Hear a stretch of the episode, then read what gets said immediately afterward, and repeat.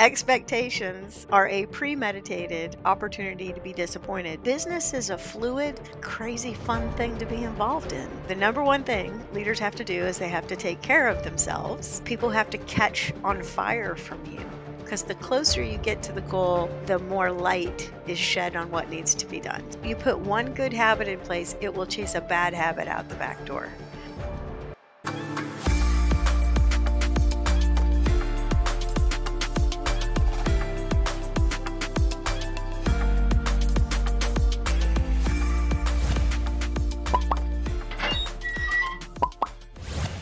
So much for tuning into this episode of Profession Session.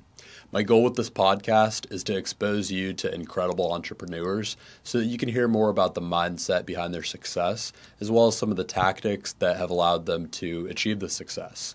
If you've ever gotten value from this, or if you get value from this episode, I encourage you to like, subscribe, and especially to share this podcast with as many people as you can so that it can help other aspiring entrepreneurs to have the kinds of success that these ones have had. Thank you so much and enjoy this episode. I guess the best place to start is just a little bit about how you got into this initially. How did you first start coaching and consulting on this and and what led you there? Well, just like most people, I got my very first job. And, you know, a long, long time ago, Brody, I got my very first job. And I worked in a wonderful place that had a wonderful culture. And inside that culture, it was a little Baskin Robbins store in Tremainsville, on Tremainsville Road in Toledo, Ohio. But I worked for a wonderful leader, um, and his name was Mr. Sansone. And he um, told me this really important thing, Brody, which I thought was great. He said, um, Nicole, if you come work here, it's really important that you understand one thing. And I said, Well, what's that? You know, I'm just a, a baby. He's like 16 years old. And he says, um, There are four families that depend on this business to work to keep a roof over their head and the electricity on. And I was like, "Oh, this is, must be more serious than I thought." You know, scooping ice cream. And he's he was like, you know, it's very important that we, you know, exercise business acumen and that we treat each other kindly and that we take care of each other. And when you leave this store, you have it ready for the next person to come in. So right out of the gate, he told me that, you know, this is a business, but businesses support families and people that work here. And that was such I can't even imagine a better beginning to a career, even though it was at the Baskin Robbins in Tremainsville Road, Toledo, Ohio.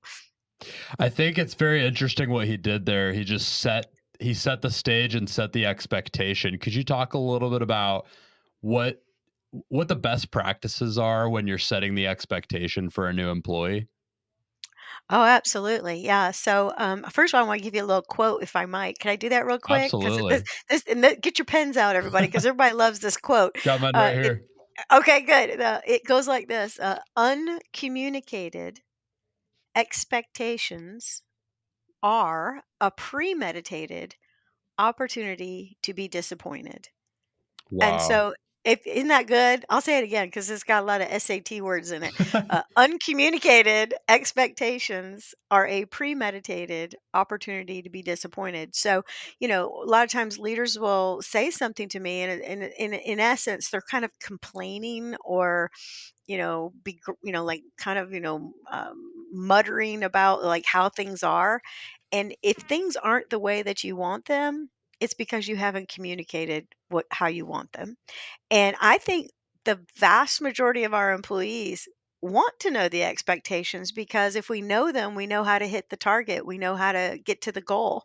And so setting those out is really important. So I'm going to keep talking about Mr. Sansone because he was such a good example. So he told me that. The other thing that he did is when he kind of onboarded me in this little ice cream store in Ohio, um, he said, I'm going to give you um, your uniform and I'd like you to go into the employee bathroom and I'd like you to put it on and let's talk about your uniform. And I was like, okay, you know, because what do I know? I'm 16, so I go put my little uniform on.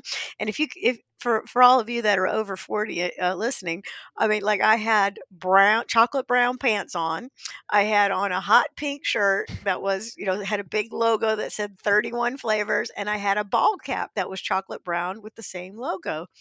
And he said, I want you to come out here and take a look at yourself in the mirror. And he had a little mirror, you know, one of those full size mirrors you put on the back of your bedroom door.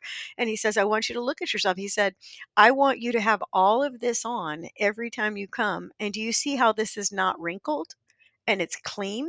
And I said, Yes, sir.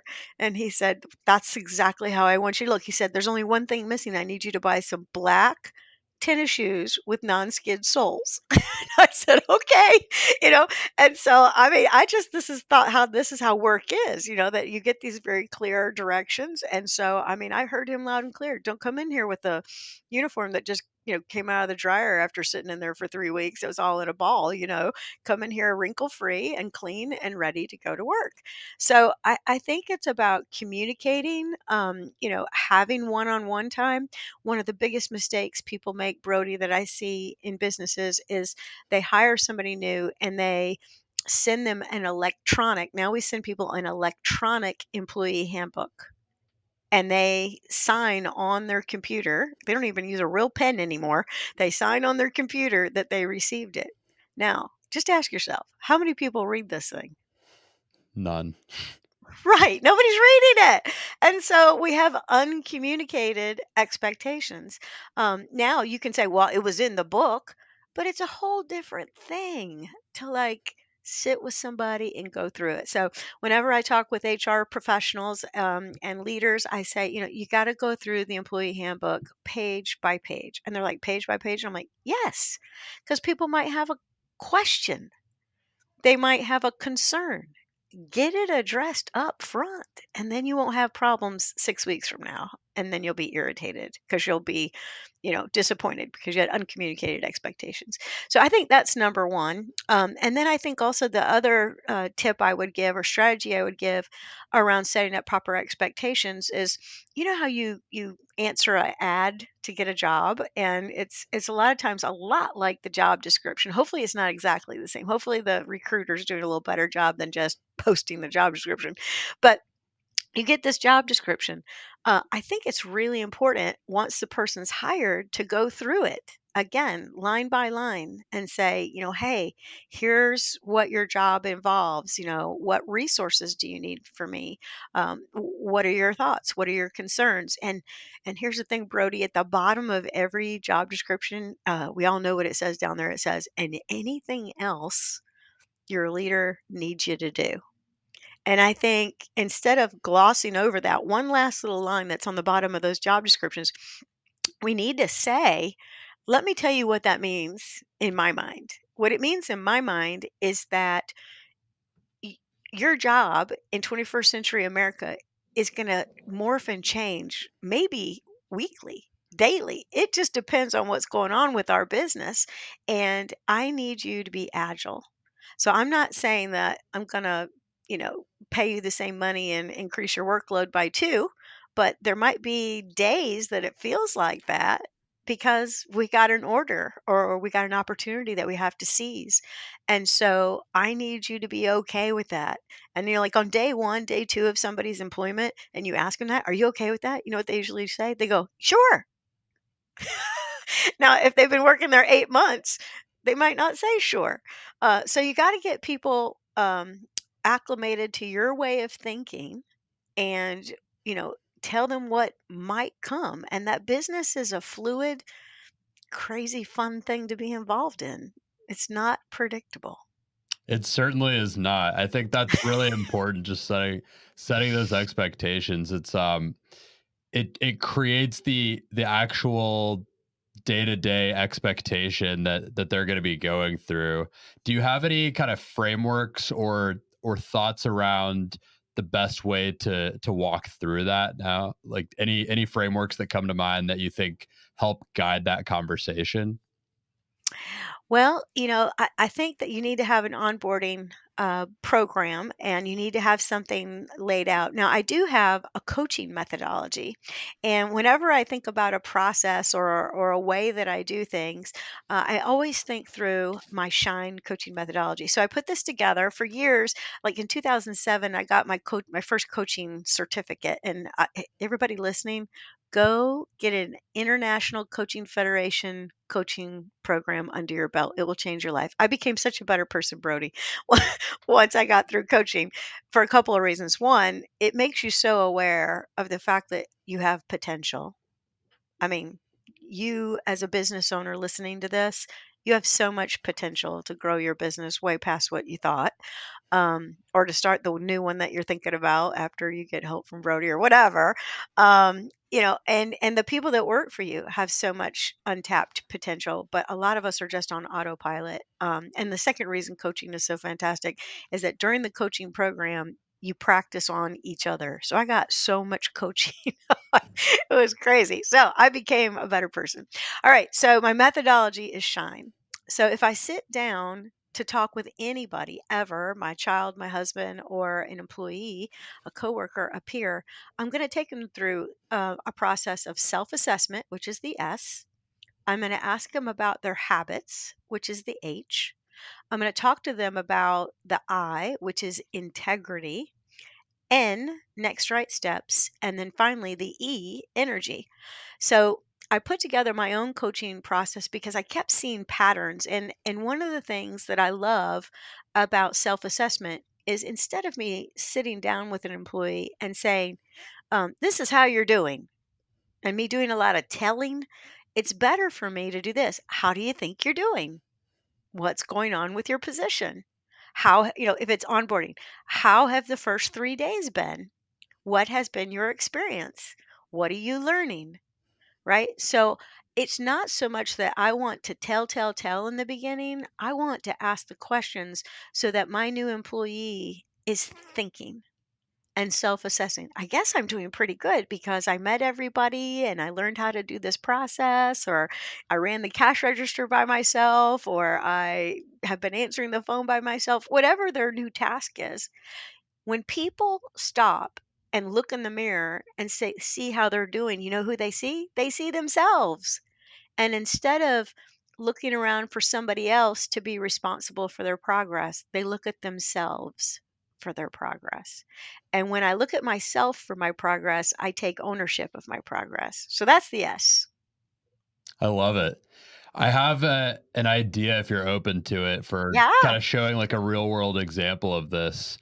Let's say let's say that you've decided that there's just there's too many people coming in to possibly keep up with all of it yourself. A lot of people all of a sudden really really want to get some coaching from you on their business and you decide you're going to hire an executive assistant and this is your interview right now or or maybe you've just decided that you're going to hire me as an executive assistant to to manage some of your incoming calls and emails and requests how might you structure the conversation with me on on day one Oh my gosh, I love that. Okay, so there is a, a coach. Every coach should have a coach, or hypocrite. Dare I say that, Brody? Okay, so uh, you know, I I can't say that you know you need coaching if I'm not getting it myself. So I have a coach, and my coach is uh, Dan Sullivan, and his company is called the Strategic Coach.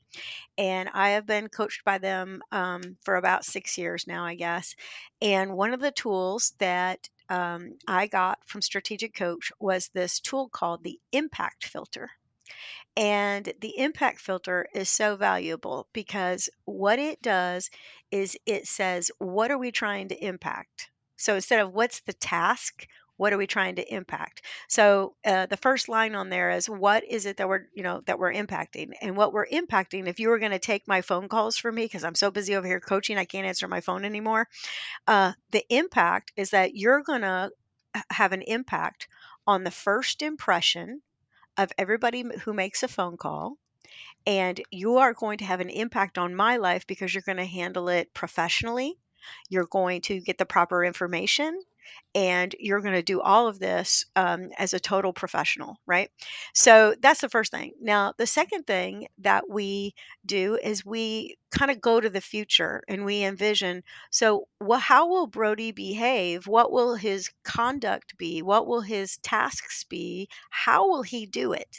Right. So let's paint a little picture. So, what has to be uh, what what has to be true about this this thing. So I would say, well, you have to answer the phone within two rings. You have to smile when you answer the phone because you can answer the phone like this, hello, and you can answer the phone like this, hello, right? So I mean, I have to be so dialed in. I have to again set those expectations, and so I say, you know, what what does it need to look like? So I get that written down. Then we move into what has to be true for this to be um, real, proper, good, excellent. And so we go through and we we write down what the criteria is. So we write down, you know, the customer's happy. Nicole is happy. The CRM is filled out. You know, we go through and we figure out all the things. And it's not difficult to do. It just takes a little bit of time, and this is very important, discipline to sit your fanny in a chair and think about what it is you want Brody to do. Then you're going to have to sit your fanny in a chair again and get Brody in there, get his fanny in a chair, and then we're going to go through it and we're going to have a dialogue about it. Um, so I think a lot of times there's all this email going back and forth, and go check the portal and the whatever Microsoft Apple thing for the details but they they are never as communicated as effectively as if we can paint a picture of success for people we can lay out the success criteria and we sit with people and have a conversation for a hot minute. You know, if I did that with you to answer my phone, I think you'd be very successful very quickly. Now, at the bottom of the impact filter, there's two questions that are so, so important. The bottom, it says, What is the best outcome if Brody gets this strategy down pat? Answering the phone for Nicole, taking phone calls for Nicole. Well, the best thing that could happen is that Nicole could have more clients, earn more money, have her calendar full, raise her rates, give Brody a promotion. I mean, like, you know, you can dream up anything you want about what's the best scenario from this, but all of those things are true. If Brody's doing a fantastic job keeping that customer happy and we're booking coaching sessions like mad people around here, um, all that could happen. And then you answer ask the final question. What's the worst thing that could happen if Brody does not do this well? And don't miss that you're sitting with Brody while he's while while we're talking about this. And so I say, here's the worst thing that could happen, Brody, is that you make people upset. They give us a bad Google review. They go on to Yelp and give us a bad review there too. They start talking bad about us everywhere and we go out of business. You know, and whenever I do this little exercise with people, that's always the final thing. We go out of business. But it's true. I mean, if you can't answer the phone correctly and you can't secure business, that's exactly what happens. So, uh, you know, that's a great little tool to use real time uh, and you you can just listen to the questions i asked and write them down or you can you can email me nicole at vibrant culture and i'll share it i love that that's such a good framework the uh the impact filter because i think it when you do see it through that lens and you do see that your actions directly have an influence on the business as a whole i think it makes mm-hmm. it a lot more comprehensible to the person that is thinking about their job. They start rather than thinking of it through this narrow scope of I'm doing this job and if I don't do my job, I don't know, my job just doesn't get done. They see it as if I don't get my job done, the business doesn't succeed. It reminds me of mm. uh some I was just at a conference and I heard Jocko Willink speak. Oh he, my. He was fantastic. He I bet.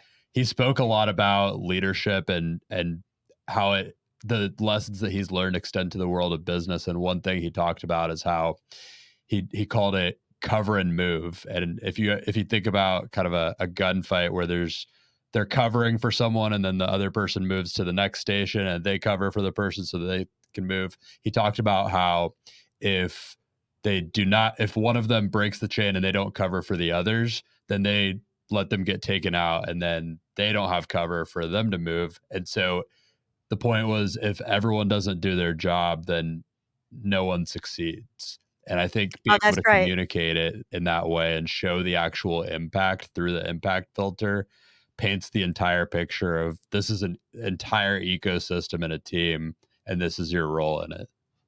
Yeah. And, uh, you know, I was having a whole James Bond moment in my mind when you were talking about cover and move. And like, James Bond is not for real, everybody. Like, you know, real humans have to cover and move. I mean, only James Bond can like, you know, snip the cords to the bomb in the last, you know, tenth of a second. I mean, that's just really not happening out there in the world. Um, so yes, we need each other. You cannot be some rogue James Bond, although I do love James Bond.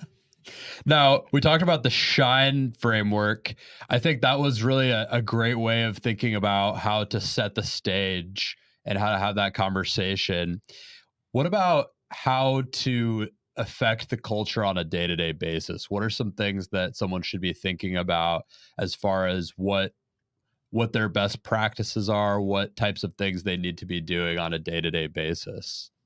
Yeah, absolutely. So I'm going to keep weaving in kind of some of the things from the Shine Coaching methodology because I think that they match with the question that you're asking. Um, so, you know, number one, um, we are doing daily coaching with people. We're letting people know if their behavior, if their task, if their achievements uh, are you know, helping the organization or hurting the organization. Okay. So I, I think giving people a lot of real time feedback is important. So I'm going to tell you about a little book. It's an old book. It's called How Full is Your Bucket? And so this book, I don't know, I don't know when it was written. We should Google it. But anyways, it's it's a, a long time ago. And so this little book is a gem though, because in the book it says that every human is wandering around in your organization, in your culture, and their emotional bank account is either full or somewhere between full and empty. Okay. And people who become vibrant, okay, means that they're lit from within. They are ex- they're happy, excited, and love working with you, right? That's a vibrant employee. When it's like, oh my gosh, what are we doing today? What's happening today? Oh, we got a new project, fantastic. You know, like these kind of attitudes and energy. So if if I have Brody on my team and he's doing a great job, and I catch him doing a great job, uh, I say something to him, but I don't say "Good job, Brody," because he doesn't know what I'm talking about. Now I think he's like, "Well, of course, I'm I'm awesome," but he I, he doesn't know what I'm talking about. So I have to give very specific feedback. Okay, so I give him very specific feedback, and he hears what I have to say, and he goes up the feeling scale like by a bump. His emotional bank account goes up by a bump. Now, here's here's the thing. In the little book, How Full is Your Bucket, it says that a piece of positive feedback is not as impactful as a negative or corrective piece of feedback. All right. So I literally have to catch Brody doing eight things correctly in order to give him a negative piece of feedback. Okay. Now, um, here's the thing. The thing that Brody's doing, it's just this little thing he does. And it's it's starting to drive me crazy. Like let's say he interrupts in meetings. Okay, which he does not do. Sounds like something I might do. No, uh, you're not doing it right now, so I don't think you do it. So, but have you ever have you ever have you ever worked with an interrupter? Oh yeah. oh, it's so irritating, right? Okay, so uh, so I am really vigilant and diligent to f- catch Brody doing things good. Now, the first reason you do that as a leader or an owner of a company is that way people go, first of all, the leader is paying attention. Don't miss that. Please don't miss that. The leader is paying attention. How many of y'all have ever worked for somebody that you're like, they're not paying attention? And so uh, it's it, it's really important to pay attention. So anyway, so she's paying attention to me. Okay. Now, after a lot of positive feedback, Brody begins to think Nicole's pretty thoughtful. I think she cares about me. In fact, I think she likes me. Okay. And that is so important in a culture uh, for people to feel a sense of belonging. Uh, does everybody remember Maslow's hierarchy of needs? You know, one of the things is I've got to have food and shelter, one is I've got to have a sense of belonging or love. So Brody's like, Nicole loves me. She she gives me lots of good feedback. And that's a wonderful part of a, a culture. Now, if he does something like this interrupting thing, uh, I go to give him that piece of feedback about interrupting and it's going to wipe out all eight positive things I told him because in the book they did the research and they said it's an eight to one ratio. Like, don't miss that. That is huge. So I know. And so he's like a little devastated for a minute. He's like, whoa, what? You know, and might even think, I thought you loved me. You know, I thought you thought I was great. And it's like, I do. And that's why I'm giving you this corrective piece of feedback because on my watch, you're going to be even more amazing. And of course, he goes, Yeah, yeah, you're right. You're, I'm going to stop doing that. Okay. So giving uh, feedback, celebrating when people are doing well takes them, you know, up to a full emotional bank account. And then that way you can give correction and coaching um, without them getting devastated or mad or getting their resume together. and and that paying attention to people is really important. And I have a little formula uh, for feedback if you'd like to hear that. I would love to. And I I just wanted to kind of make one more note on that. You mentioned it's like an emotional bank account. I think Yeah. sounds like you've got to make at least eight deposits to make a single withdrawal is the takeaway there. That's right. And if you can, maybe if you can even make nine or 10 deposits per withdrawal, then you end up with a compounding goodwill with your employee. Uh, you nailed it. That's exactly that's exactly the point. And there's another book uh, by the same author, and I, I don't know if it, any of y'all have ever heard of this gentleman, but his name is Ken Blanchard. He's still on the planet. He's in his 80s, and um, and he wrote lots of books, lots and lots of books. You should read all Ken's stuff. Um, but his other little book was called uh, The One Minute Manager. And this is uh, again very old, but so stinking good and classic. And you can read it in an afternoon. And he said one of the things leaders do is they uh, MWBA manage MBWA manage by walking around, and that's that's where you're paying attention. You know, go catch people working hard, and then say something. So so here's the feedback formula that I have. It's called a C three, and it just keeps leaders safe. It just makes you smart. You know, gives you, and I don't know about, I mean, Brody and I are all up in the formulas and the tricks and the stuff. And so, um, if I can remember this, it helps me do it, do feedback correctly. So the first thing is, is explain the circumstances that you're witnessing so people know exactly what you're talking about. The next C is the conduct that you're looking at, or the tasks that are getting done, or the way that people are doing things, or the attitude that they have. But conduct is number two. And then the third thing is consequences. So, um, did anybody have to take this class called physics? Did you take that, Brody? Were you? Oh I my did. God. Remember, remember, every action has an equal and corresponding reaction. Do y'all remember this? All right. So, I think that's all I remember from physics class. But uh, it's true in life too, right? So if somebody's doing a good behavior, demonstrating a good piece of conduct, attitude, whatever, it's going to have an impact. Right back to the impact filter, right? So so I look at what the consequences are of this behavior. So it might sound something like this if it was a celebratory, as I like to call it. I want to celebrate this person. I'd say, you know, Brody, you didn't even know I was watching you this afternoon between two o'clock and three o'clock, but I was waiting on a customer in the lobby and I listened to you answer the phone eight times. Now, is that very clear about the circumstances? It's between two and three. We're in the lobby, you're on the phone, and there were eight phone calls. I mean, that's really dialed in, right? Mhm. And then I say to him, you know, it was pretty busy and you maintained your emotional intelligence. You were quick, you were efficient, but I don't think the customer thought you were too quick. And you had a smile on your voice, and like even people came in the front door and you gave them a little wink, like, I'm on the phone. Man, you're a master juggler. And you know what? I'm really glad you're on our team. And I'm I'm proud that we provide such excellent customer service. Thank you. That's a that's an excellent piece of feedback. It is. I Yeah. think that another thing that does, aside from just um, fill the emotional bank account, is that it it reinforces the the good actions that you want them to continue taking. Because I think people don't necessarily automatically continue to take the right actions if they're not reinforced and if they're not rewarded. I, I couldn't agree more. And it's like, you know, if you want people to do more of something, celebrate what they're doing, right? If you want them to do less of something, then you're going to have to give a corrective piece of feedback. So, uh, you know, let let's let's pretend we have an employee named uh, Jack. That's my dog's name. He's over here in the chair. And so, um, so he's taking a nap. It's the middle of the day. I don't know what he's doing. So let's give Jack a piece of feedback, okay?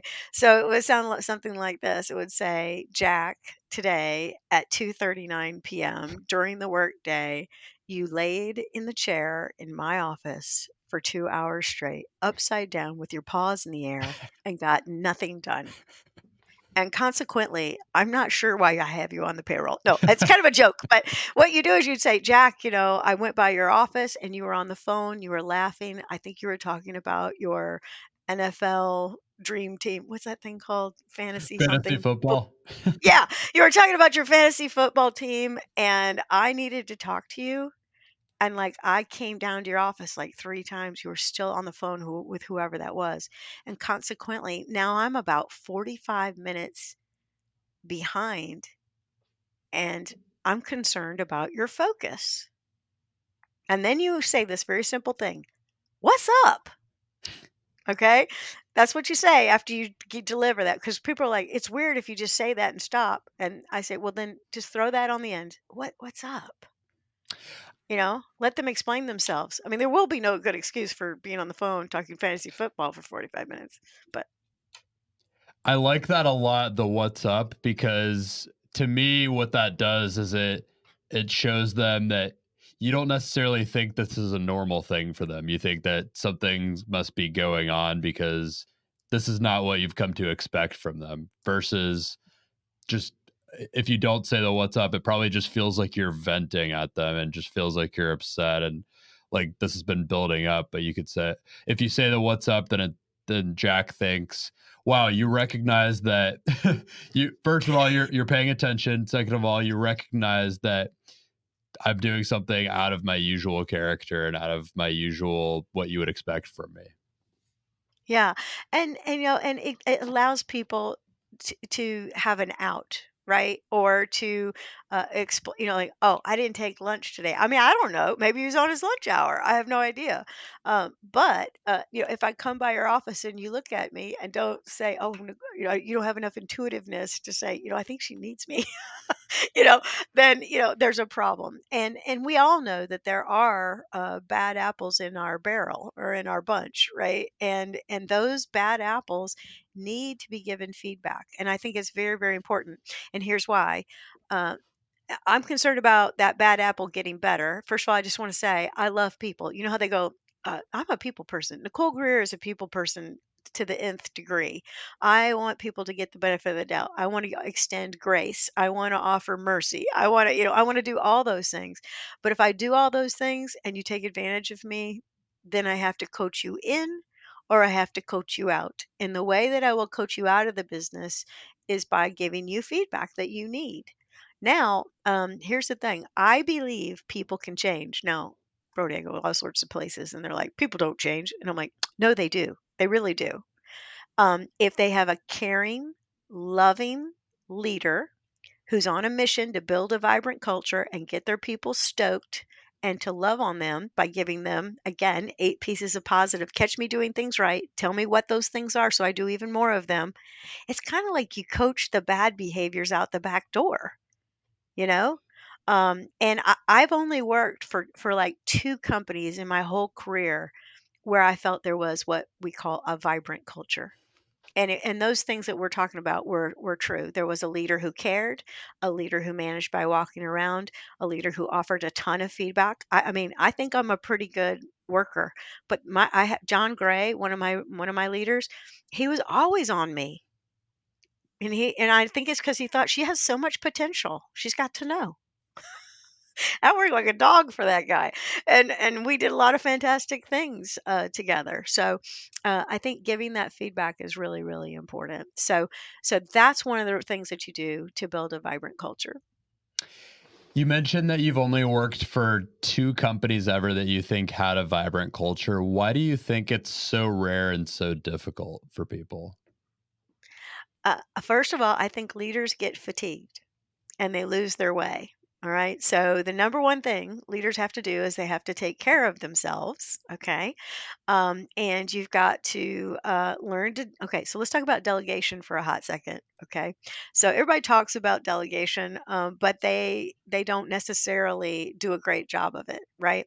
So one of the things that we have to do inside of our organization as a leader is we've got to sit down every once in a blue moon, and we've got to take an inventory of everything that we are doing right like literally you're going to have a piece of paper and a pen this is not rocket science don't don't say to me well how do i do that you get a pen and a piece of paper and every time that you do an activity you write it down and you're like, okay, so I was reviewing the profit and loss statements. I was following up with the regional directors one by one and having a one on one with them.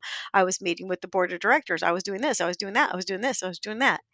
Now, at some point, you're going to be like, my plate is full.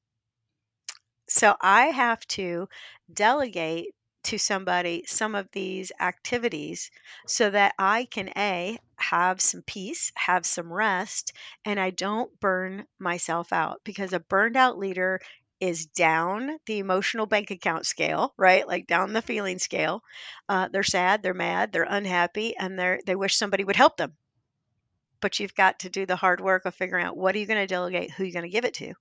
And then you have that same conversation that Mr. Sansone had with me right? Sit in a chair. This is what I need you to do. The conversation I had with Brody about answering the phone. I do an impact filter and I pass these, this information off to them. So I think the leaders that I had were overwhelmed, had too much on their plate, and and we're not scaling properly and i bet you you see that all the time i you know, do. the leader works around the clock yeah. I do it's a it's a challenge that i face with owners that i talk to and i actually i kind of thought of something i thought of this the other day and you just reminded me of it i thought there's there's almost a need for this role of like a of a consultant that whose job is literally to follow a business owner around for an entire week and just document yeah. every single thing that they do. And I I think there if anyone's listening to this or watching this, that could be a really good fit for for a position in the market mm-hmm. because it's just it's so hard it's so difficult to do that documentation if you're in that place and you're so locked down in the business. Um, it's the reason i'm growing my company very very slowly because i'm trying to document everything as i go and you have to move slowly to do that but i think it allows you to scale properly when you do yeah. Uh, are you familiar with the EOS Entrepreneurial Operating System? Have you heard of this? I actually haven't. No. What is that? Okay. All right. Well, there's a book by Gino Wickman, um, and I think it's called EOS. I hope I have my story right. But, anyways, he wrote this book. eh, Oh, no, I got it. It's called Traction. His system's called EOS. I got it now. All right.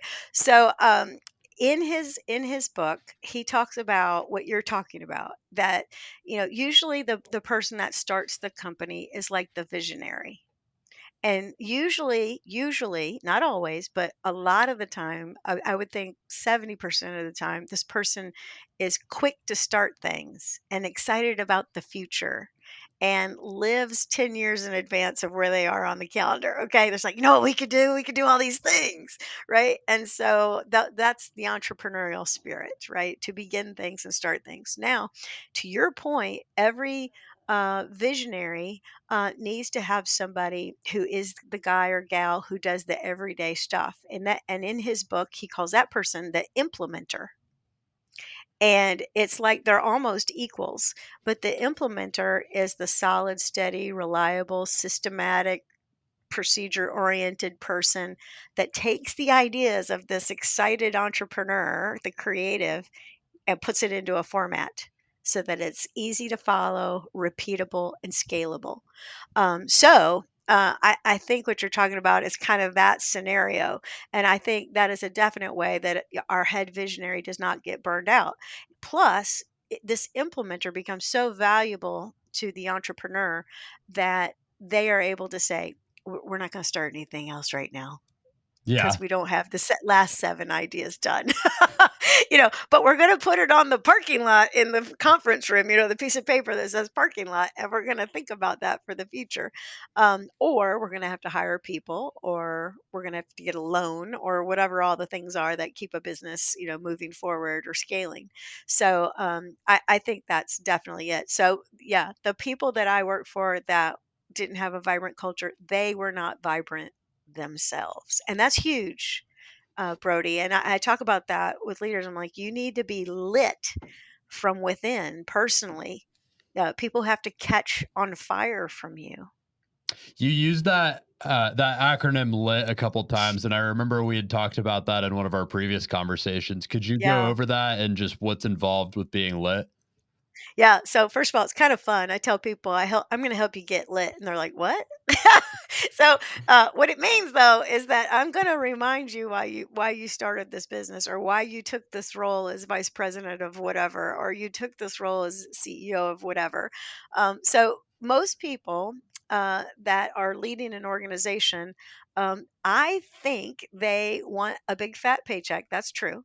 Like I'll be in charge because I'll get the biggest paycheck. I get that. But I don't think that's the number one reason that people want to be in a leadership role. I think what they want to do is they they want to make a dent in the universe, as um, Steve Jobs would say, right?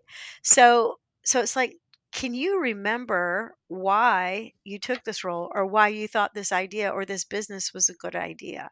It probably serves a, a group of stakeholders that that need this business in a serious way, right? And and so you got to kind of remember that. And then once you have kind of your why reestablished in your mind, you've got to lead people with clarity. And so you need to have a strategic plan. Now, strategic plans, many companies have them, but you know what I am noticing, Brody, is most people, the only strategic thing they do at the end of the year or before the end of the year, like right now, it's October, this is prime budget time. If you have a fiscal calendar that goes from January to December, um, you're probably in the throes of doing budget right now, or you're getting rolling. Okay. Now, a budget is so important, right? Because we have to have this thing, this little funny thing called cash flow. However, a, a budget is not a strategic plan. Most budget processes like, what did we spend th- last year? And what do we think we need to increase it to or decrease it to this year? And so it's more of moving some levers around, and it's probably based on some kind of pro forma or forecast. But a strategic plan is much bigger. It's like, where are we going? What is exciting? Now, i- are budget meetings exciting? Everybody shake your head. No, they're terrible.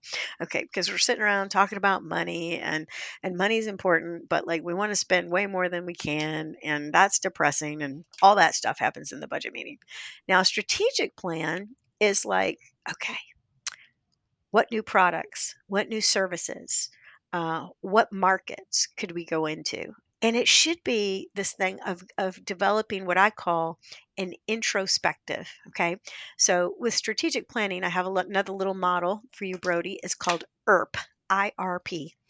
And so you go out to the future and you dream up this most beautiful, amazing future. What's it going to look like? Right. And so you dream up what it's going to look like in five, ten years from now. Now, a lot of people are like, you're going to go 10 years out. What about if COVID happens again? Well, God forbid that happens again, but you still have to do it anyway. Okay, you have to let your imagination run wild and come up with an introspective. So I'm going to give you a little story to tell, or I'm going to tell you a little story as we, to listen to, not to tell, to listen to, as I go through the ERP. So there's a little company uh, over in uh, Tennessee, and it's called Pals. Uh, have you ever eaten at, at a Pals before, Brody? Have you ever eaten at this place? I haven't. No. Okay, well, I hadn't eaten there till about three years ago. And I heard the story about it, and I thought, by God, if I get over to Tennessee, and I did, I went to Johnson City, Tennessee, and I ate at the Pals. All right. So, Pals is this little cinder block building. It is bright blue, like the the blue in my vibrant culture logo back here. So that's a very bright building.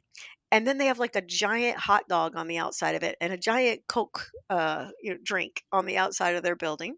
Uh, you do not go inside to eat. You just go through the drive-through. And they have what they call sudden service.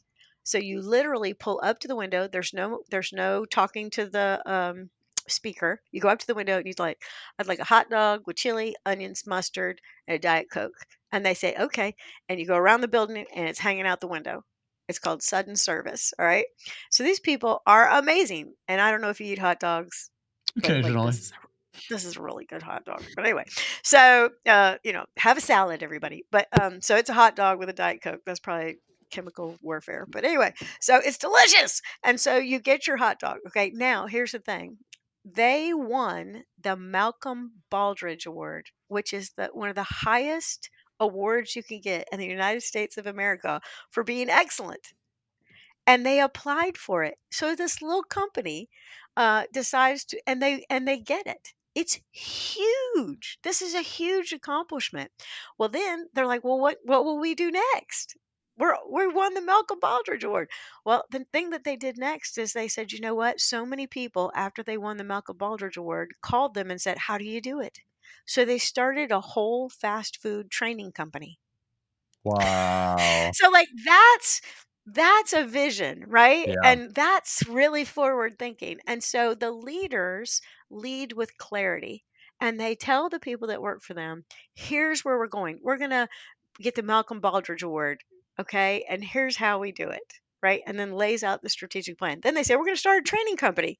Here's how we're going to do it and and it's exciting and the people that make these hot dogs are having a stinking good time because they work for a great company. So that's that's that's the l in lit lead with clarity. Cast a picture of the future get an introspective of how you're going to get it done okay? Now the r is retrospective right? And that is turning around from the future and saying what is it going to take to get where we want to go right? And so that's where the strategic planning comes in. So if we want to win the Malcolm Baldrige Award, what has to happen? Well, first of all, we have to understand what's the criteria. So we're going to train everybody on the criteria for the Malcolm Baldrige Award. We're going to lay out, um, you know, strategies and techniques and tactics that each store has to do. We're going to have a communication plan. We're going to have a change management plan. We're going to have a project manager in charge of this whole thing. These are all the things that have to happen to make it happen. And so once we cast the vision and we get the introspective, we get the retrospective, we figure out what will it take to get there, then we put them together and we get a prospective and then we start working. And that prospective, like from Propel, it's it's a fired up bunch of people who understand here's where we're going and here's how we're going to get there. And that's ERP. Okay. So that's another little tool underneath the L, lead with clarity. Now, the second thing in lit is integrity. Now, here here's here's what I know. Working with people who have ethics and morals and good character and manners, it makes it a great place to work.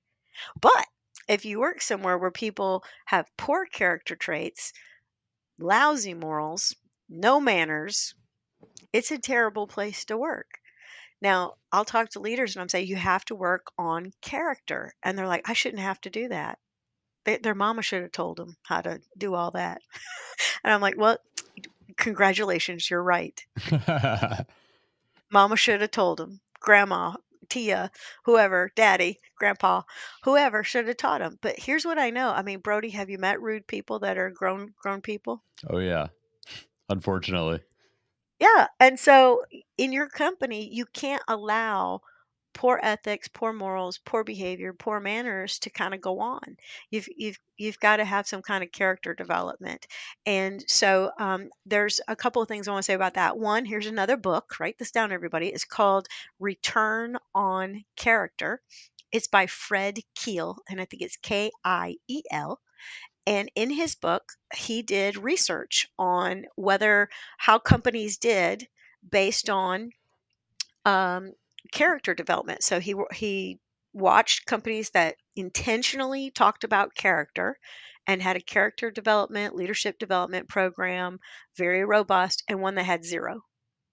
Okay.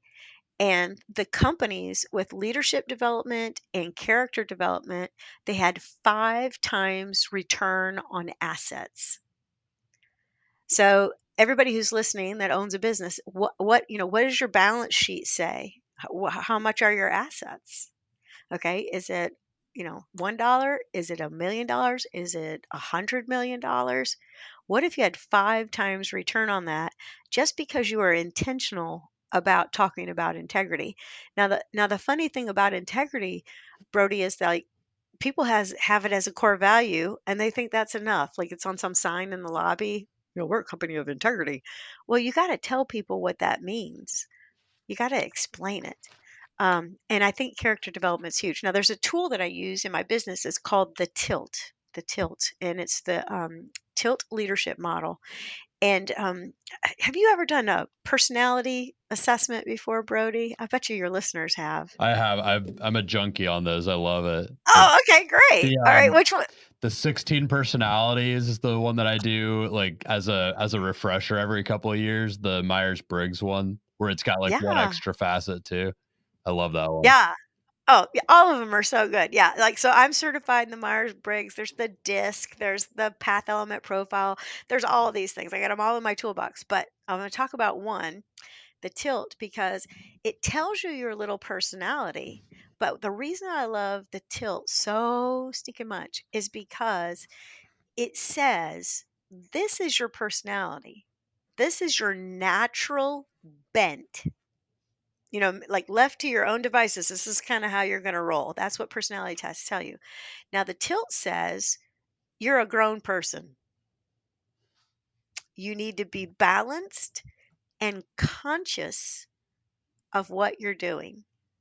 So, what it, it says in the tilt training is, you know, you're wired like this, but you need to learn to tilt over to these other styles because sometimes the other styles work better in that scenario you're sitting in right so a good example of that is you know obviously you know i've got this personality that's you know outgoing maybe a little loud you know whatever all that uh, and on the tilt mine is called an impact like when nicole goes in somewhere she brings all this energy she's gonna share and you know bring a lot of energy with her it's an impact right now that's wonderful but what if we don't need that right now what if we need clarity right? So that's the opposite tilt of an impact is clarity. Maybe we need to sit still.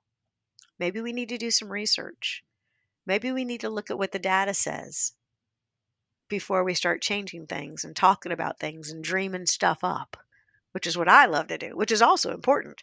But these two things balance each other out, right?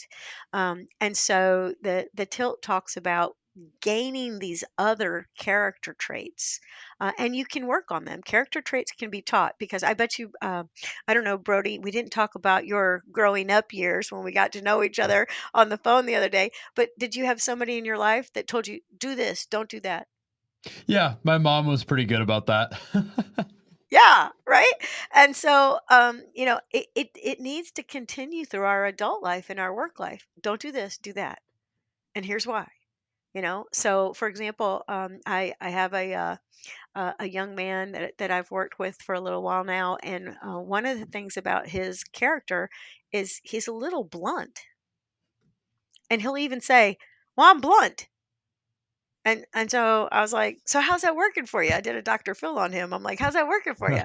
And and he's like well you know i don't know. And and i'm like well i i think that that's probably a problem because just think about it. It's like you hit me with a blunt object, you hit me with your words, you know? So there's this other thing. Instead of being blunt, um, I could be considerate, which is a much better character trait.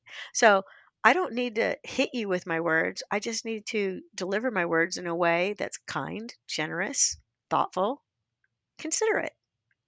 So, you know, we all have a little bit of work to do um, on on our character and, and and it never ends and and the last thing i'll say about integrity is that again it's confusing to people. They think they've got it like brody you know that thing you went to at the big conference? So how many people are in the audience i'm curious. About 5000 Holy mackerel. Yeah. okay.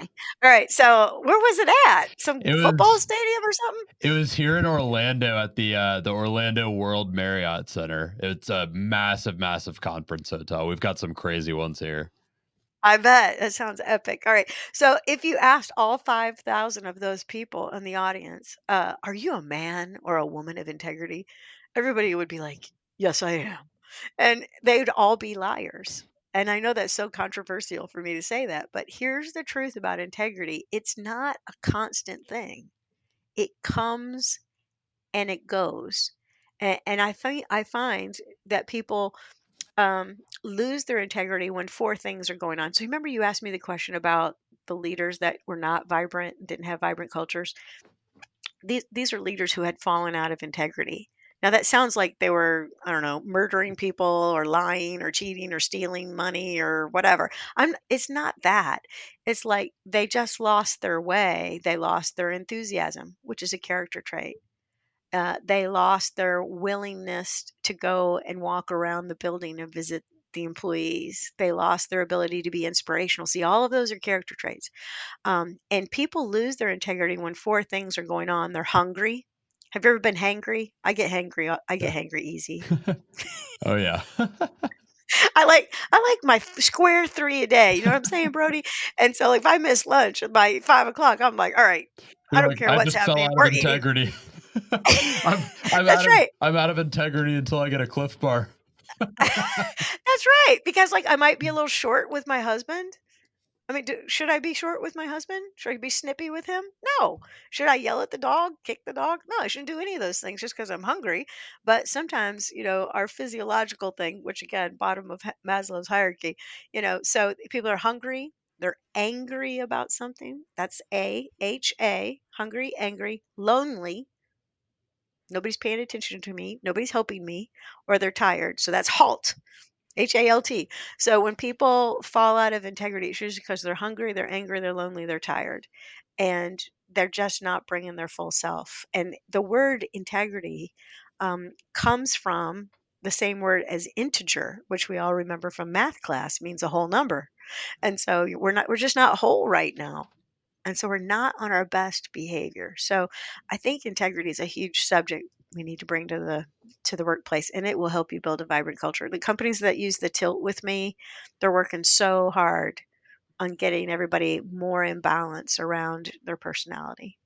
I've never heard integrity put that way, and I love that because I I have I'm guilty of it. I've always thought of it as kind of a character trait, maybe maybe a spectrum of a character trait, but but not something that is simply just you're you're either whole or you're not. And I I actually love thinking of it that way. It makes you feel like, wow, I I just need to get these couple things back, and I'll be I can make myself whole again and find my way again. I'm Yeah. I need to feed myself or find a way to not be so angry or what was what was L again? L- lonely. Mm. You know, cuz have you ever heard people say this at work? Nobody's helping me. I'm doing this all by myself. And they get a little snippy and they get a little angry you know all the things start happening right? And and it's like you know leaders uh, need to be whole themselves. They need to feed themselves. They need to practice emotional intelligence which is the opposite of being angry. Um, they need to surround themselves with a beautiful team which is the opposite of being lonely who they delegate to. Um, and then if you're tired you have got to pull away for a, hot second and take care of yourself you can't work 12 hours a day, seven days a week. I, I was talking to a gentleman, he was telling me that he works 12 hours a day, Monday through Saturday. And, uh, and I didn't ask him what he did on Sunday because I know he just lays in bed. I you know, uh, and some people go, I love it. And um, and I, I just question it, you know, uh, because there there needs to be balance in your life where you, you know, I, I work hard so I can play hard. That's how I look at my Yeah. life. You know, I mean, because like, you know, this Saturday I'm going to have a blast. You know, I got plans, uh, but I'm working really hard today and tomorrow to make Saturday happen. Right. And then when I come back on Monday, I'm like, guess what I did this weekend? You know? Um, and so some people be like, well, I don't play hard. Well, maybe playing hard is like you go take a five mile walk in the woods, you go to the grocery store, you make a big pot of, you know, spaghetti or whatever, and then you drink wine on the back porch. That's playing hard, you know. It doesn't look like hard, but you got to have some things that balance you out um, with your work so you can stay lit. You can't keep uh, burning the fire without putting a log on it, right?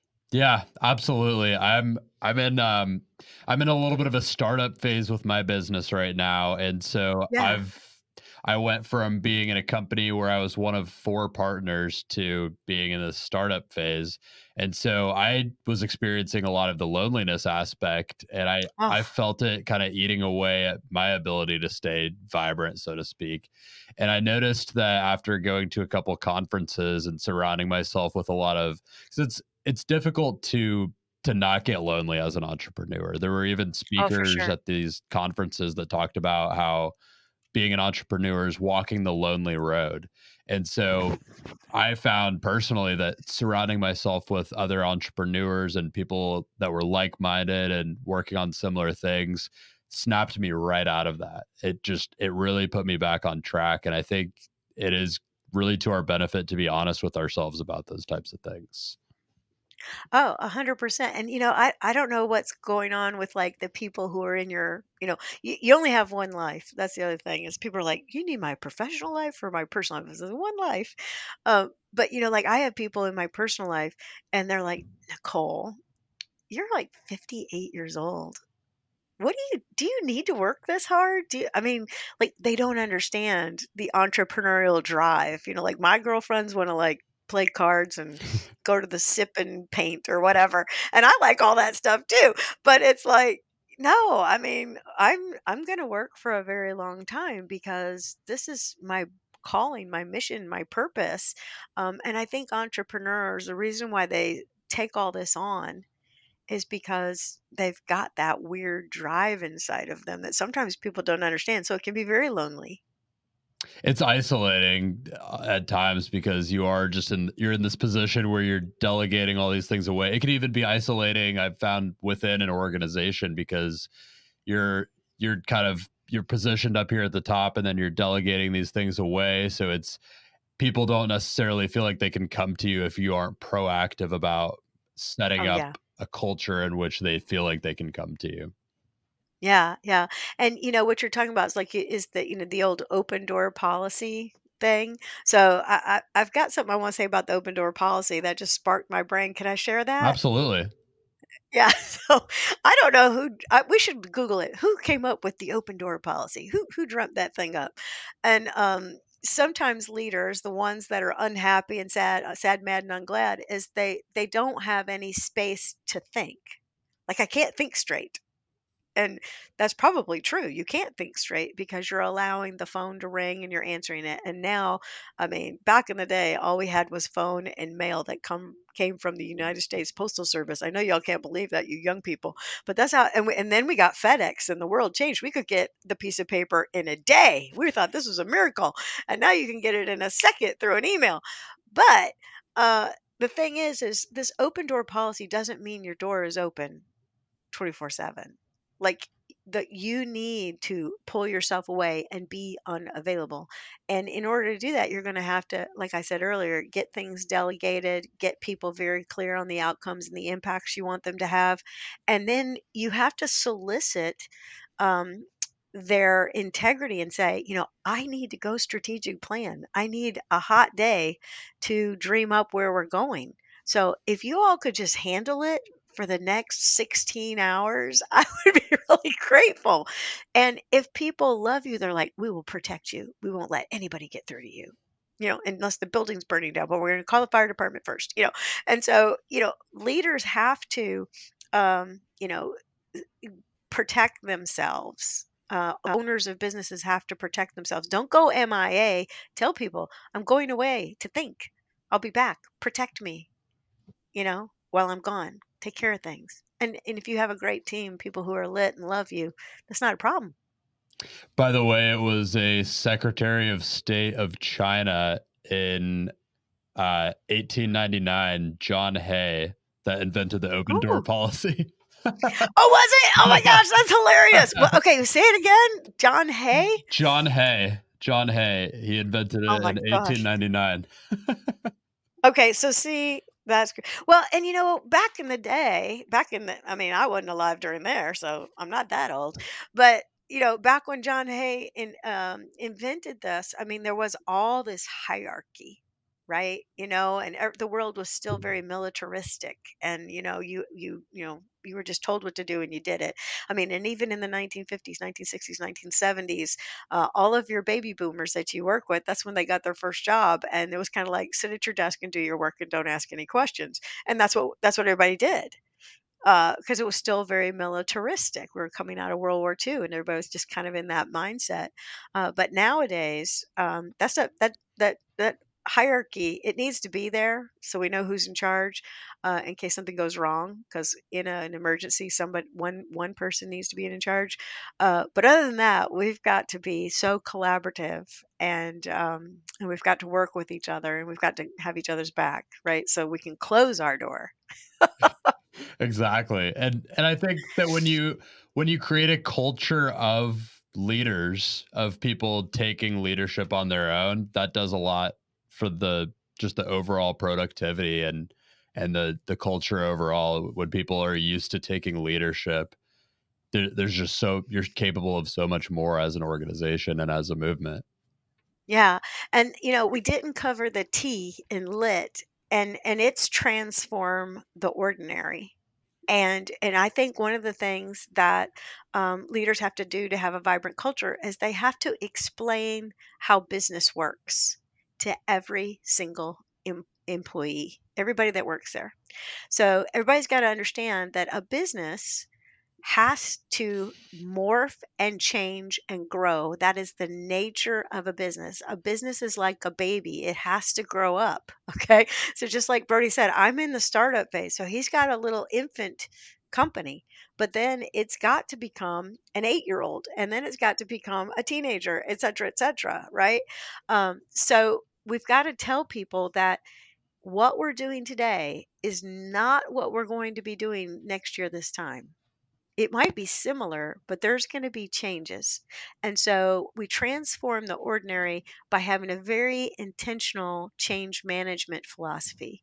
So it's not like we have a change, we're in a constant state of change. We are you know going from the the the larvae to the butterfly all the time right and so we've got to talk about change and the fact that you know we can never say this is the way we've always done it and so it requires a leader to talk about transforming the ordinary, challenging the status quo, uh, and moving the needle on our productivity, the products we, the services we have, all the things that we have. So, you know, uh, quarterly at least, we're sitting down. It's like, okay, what are we doing? How can we make it better? And so there isn't any rest. There, it, that's why it's called work. yeah. and you have to explain this field. We're here to work. Okay, but we're going to give you Saturday off. In fact, I'm recruiting right now for a company out in Colorado. Listen to this. They work Monday through Thursday. They work four tens, and Hmm. the whole company has a three day weekend. Is this a fantastic thing or what? I love that. I think it's I do too. I, I have a couple of friends that work at Lockheed Martin here in town, and they a lot of their company is on a 410, and they they seem to really really enjoy it because they they know that they're working all day those four days, like they're really after it. But then they also it's just it provides more flexibility too. That's right. That's right. And like you can you can go somewhere if you have three days, right? Like you can take off Thursday at six o'clock, and you can be, you know, and if you live in Florida, hello, you could be somewhere fabulous Yeah, in a couple hours, right? And uh, and you can and you can you can work hard, you can play hard. So you know that's another thing about a vibrant culture is that would be transforming the ordinary. What's the ordinary? Monday through Friday, nine to five. So how do you how do you, how do you switch it up, right? I love it. Now, we've talked about a lot of different things here. I know that we talked about the shine framework, we talked about getting lit, we talked about the 3C. What are some if there was one other thing that you could leave the audience with and wanted to just make sure that they understood about this whole thing to tie it all together, what would that be?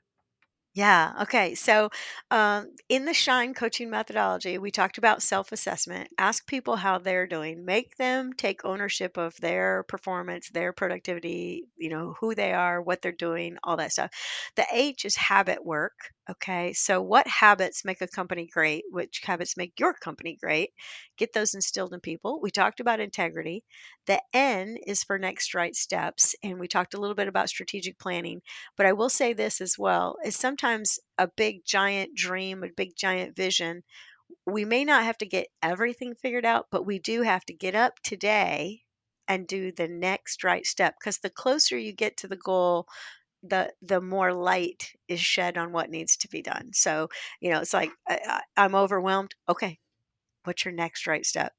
The thing I'm going to leave everybody with though is the E in my shine coaching methodology. Now, here is the truth about your business if all of your employees and you were picked up by a UFO this afternoon and taken away, nothing will get done in your business for the rest of the day. Like, I don't care what products and services you have. I don't care if you've got some whiz bang thing the whole world needs. If you can't get it out the door, you can't get it delivered, you can't get it serviced, it don't matter. it just does not matter. So, you got to have human resources. And inside of every one of your human resources and inside of you as a business owner or a leader, are six energies, and they are this. And the first one is intellectual energy. You, you have to teach people things. You have to pass on knowledge. Uh, one of the things I'm doing right now is I'm doing some succession planning with a manufacturing facility.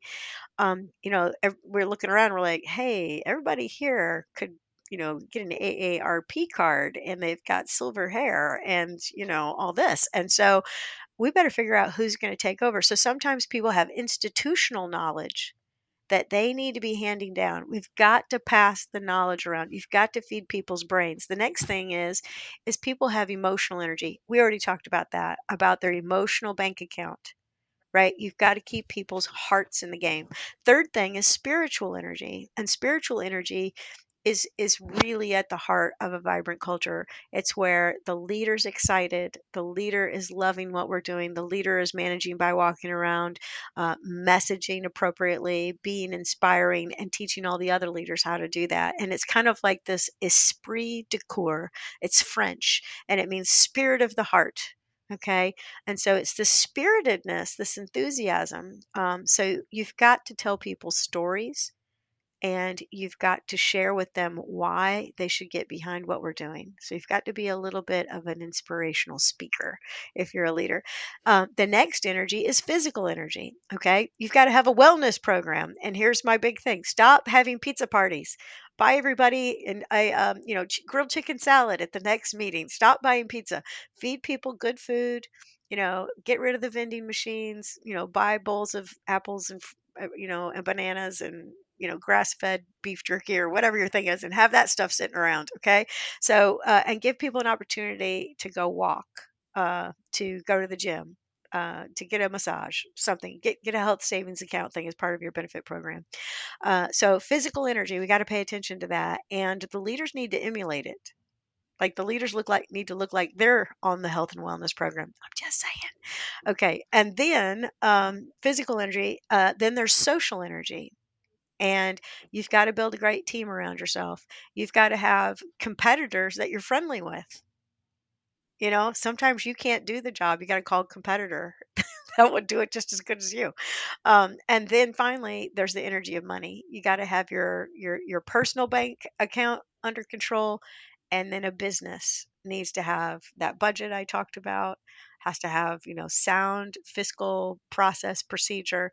So there's six energies in a human resource and inside the company uh, that we need to pay attention to. And so there's all sorts of strategies, systems, tips, techniques I could share about all that. But Wow, that that's is important. that is good stuff. The um the health one, I'll I'll share a little personal story about that. My Please. My girlfriend has a a long commute to work, almost an hour depending on traffic Oof. each way, and she was just feeling very burned out at one point and she started using her lunch hour to go get a workout in and it was Nice. completely transformative. Like completely transformative. She just felt way less burned out during the day, like on a weekly basis, just because she was kind of resetting herself in that way and keeping herself healthy. I, I think taking that time to get in a little bit of workout during the day is it, it's very underrated. So I, I like that you included that as one of them. Yeah, you know, um, if I could share real quickly, I've got a, a company I work with. They're down in South Carolina. I'm in North Carolina, and they give people, you know, how you can get like, you know, I have the iWatch and it has the fitnessy thing on it. Well, um, there's the Fitbits, and so you can get a Fitbit that's like 30 bucks, and you get a Fitbit that's like 300 bucks, and they buy for every employee that works there the fancy one. Wow. And so, like on day one, they're like, "Here's your Fitbit." and like it, it doesn't matter what your you know physical status They're like here's your fitbit and um, we want to encourage you to get 10000 steps in a day so if you have a meeting we'd like you to walk and talk if you're taking a phone call we'd like you to walk and talk if you can you know and so they have these contests who has the most steps and when you go to their place it is vibrant it is full of energy because there's all these people walking around and and they are creatives. The work they do is creative, and so uh, the other thing is there's a, a big connection between getting your blood blood flowing and getting your brain working. And so the leader understands the physiology behind this. And so don't miss this. He took his financial energy, 300 bucks a pop, and he doesn't have that many new hires, right? Like maybe two a month, one a month, then there's no new hires. You know, like he's behind six or seven of these things a month, a year. It's the best money this guy spends. Get everybody walking. I completely agree. I I love hearing stuff like that. And I, Me too. we actually in my previous company, two of the of the other partners were just they were we were working so hard and they were feeling like they were having a tough time getting in their exercise. And so we did something similar. We bought the, as a company, I already had one. Uh, I'm wearing it right now. I, I love it. But we bought two. Do you have a whoop? I have an Apple Watch. Oh, okay, me too. But we bought uh, an Apple Watch for the two of them, and then what we decided to do is we had very set structures for what we were all paying ourselves, but we decided, hey, if you got you guys are really trying to to be healthy and to try to keep your health in check, and you felt very busy, in order to kind of prioritize that, let's just decide we'll have certain incentives that you can get as bonuses if you hit your health objectives. And it really did help them because they were able to track it and show it and then they they got the bonuses and they would feel healthier at the same time. I think putting some kind of corporate wellness program is what I would call it into your company is a really really underrated not prioritized thing that people should be doing. Yeah, I mean, because here's the truth. You know, if you feel bad in your body, you're thinking about it instead of thinking about your work. And if you feel good, you're not worried. You know, like my back doesn't hurt today, so I'm I'm up, up and out of my chair. I'm running around. I'm getting stuff done. Um, so your physical well-being is is so vital. I completely agree. Nicole, is there anything else that you would want to leave the audience with today? Well, I, I, I have so loved being here today, and um, I, I loved going through the Shine coaching methodology with you. Um, I, you know, I think if I was going to just say one more thing, I would just say, you know, um, one thing about habit work is, um, you know, you put one good habit in place, it will chase a bad habit out the back door. So, uh, you know, think about a habit you want to put in place, and that you know the old thing was it took thirty takes thirty days to get a good habit in place. Well, they've debunked that. It depends on the human. it's it's just all over the board. There's no way to quantify it by 30 days or whatever. But I think uh, getting a habit tracker uh, app on your phone is really important. Um, and I think, you know, leaders, you know, they might be thinking, I can't tell people to put habits in place. And I'm like, absolutely, you can. You know, you can tell people, you know, like, I- you know, I, I, A, I want you to be on time. Uh, B, I want you to meet your deadlines. You know, number three, you know, I want you keep your office cleaned up. You know what I mean? People who work in a clean environment do much better work than people who work in a mess. So, you know, you could challenge your employees to work on a habit, keep each other accountable uh, for a period of time, and and you know, see just like you could get your steps in, how many great habits you could get in in a year. I love it. And that, it just goes back to what you said before people can change if they have the right leader. 100%. That's right. That's right. Somebody who who's challenging us and who is doing the work his or herself. That's the key. Lead by example. Yeah.